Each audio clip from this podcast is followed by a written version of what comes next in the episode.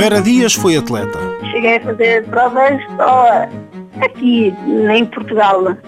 Para fora nunca, nunca fui.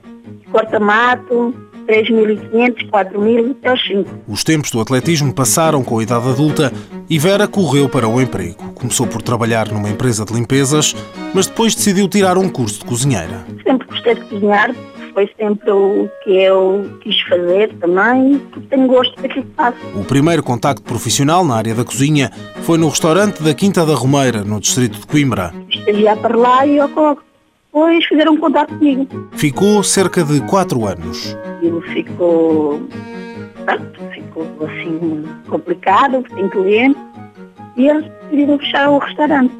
E eu fui para o desemprego, então foi assim. Foi assim há dois anos e meio. Vera continua desempregada desde essa altura, mas não parou. Com o sexto ano de escolaridade concluído, tem procurado o enriquecimento curricular e, no mês passado, concluiu uma formação onde aprendeu técnicas de procura de emprego.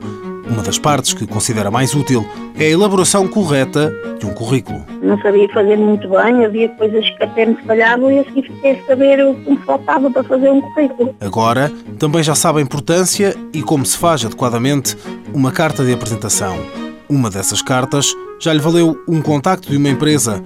Vera aguarda agora a entrevista. Mãos à obra, financiado pelo Estado português e pelo Programa Operacional de Assistência Técnica do Fundo Social Europeu, sob o lema Gerir, Conhecer e Intervir.